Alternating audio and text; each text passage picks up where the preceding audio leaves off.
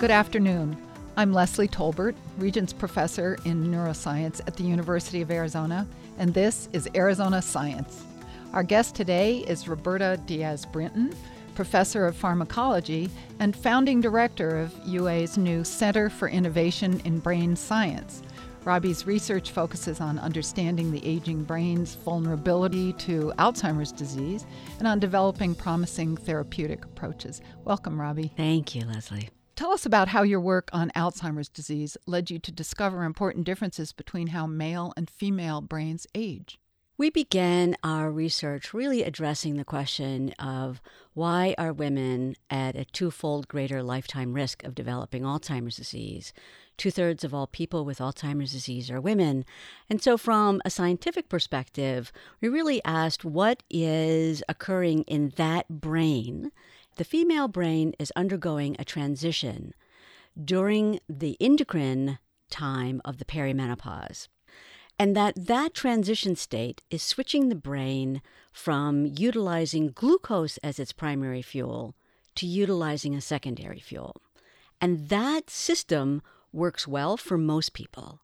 And in some people, that transition state creates a vulnerability. And what is that second system? That second system is utilizing fat, lipids, as a fuel source to generate ketone bodies. And the brain is the most lipidated organ of the body.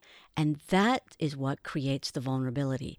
The brain utilizes almost exclusively glucose and only utilizes ketone bodies derived from fat under two conditions. One, when a child is being breastfed a high lipid diet from breast milk, and the other is under starvation.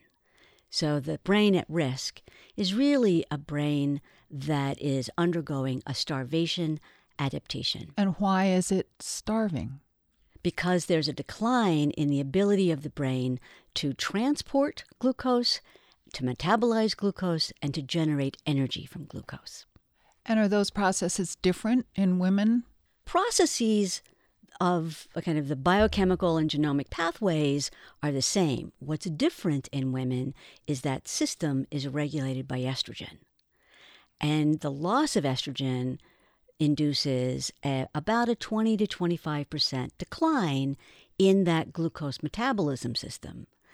And the adaptation to respond to that decline in glucose is to now utilize the starvation fuel. You have a huge new grant. Congratulations on this multi-million-dollar grant from the National Institutes of Health. Can you tell us about the specific therapeutic approaches that you're developing based on the research you've already done? One is to now begin to look at this complex interaction between the four major risk factors for developing Alzheimer's disease: age, being female, having the APOE4 gene, and having a mother with Alzheimer's. We began working on a neurosteroid that is generated by all of us, but in women, they generate a great deal of allopregnanolone, a metabolite of progesterone that we call allo, A-L-L-O.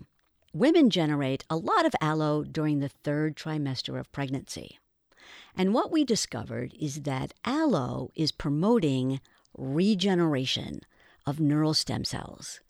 And so we have, over the course of decades now, developed an understanding of how allo works in the brain and strategies to now translate that into a clinical trial to be the first regenerative therapeutic for Alzheimer's disease. That's so exciting because there is currently no cure for a neurodegenerative disease. Is that true? That's correct. And in the 21st century, there's not a single cure for a single neurodegenerative disease. And that leads me into the mission of the Center for Innovation in Brain Science, which is to address that critical unmet need. Our approach is to shift the paradigm from bench to bedside to now bedside to bench, to start with the person affected or at risk in mind and determine, using a precision medicine approach, what is the best therapy for that person at that time. Listen to this and all Arizona Science conversations at azpm.org/Arizona Science. I'm Leslie Tolbert.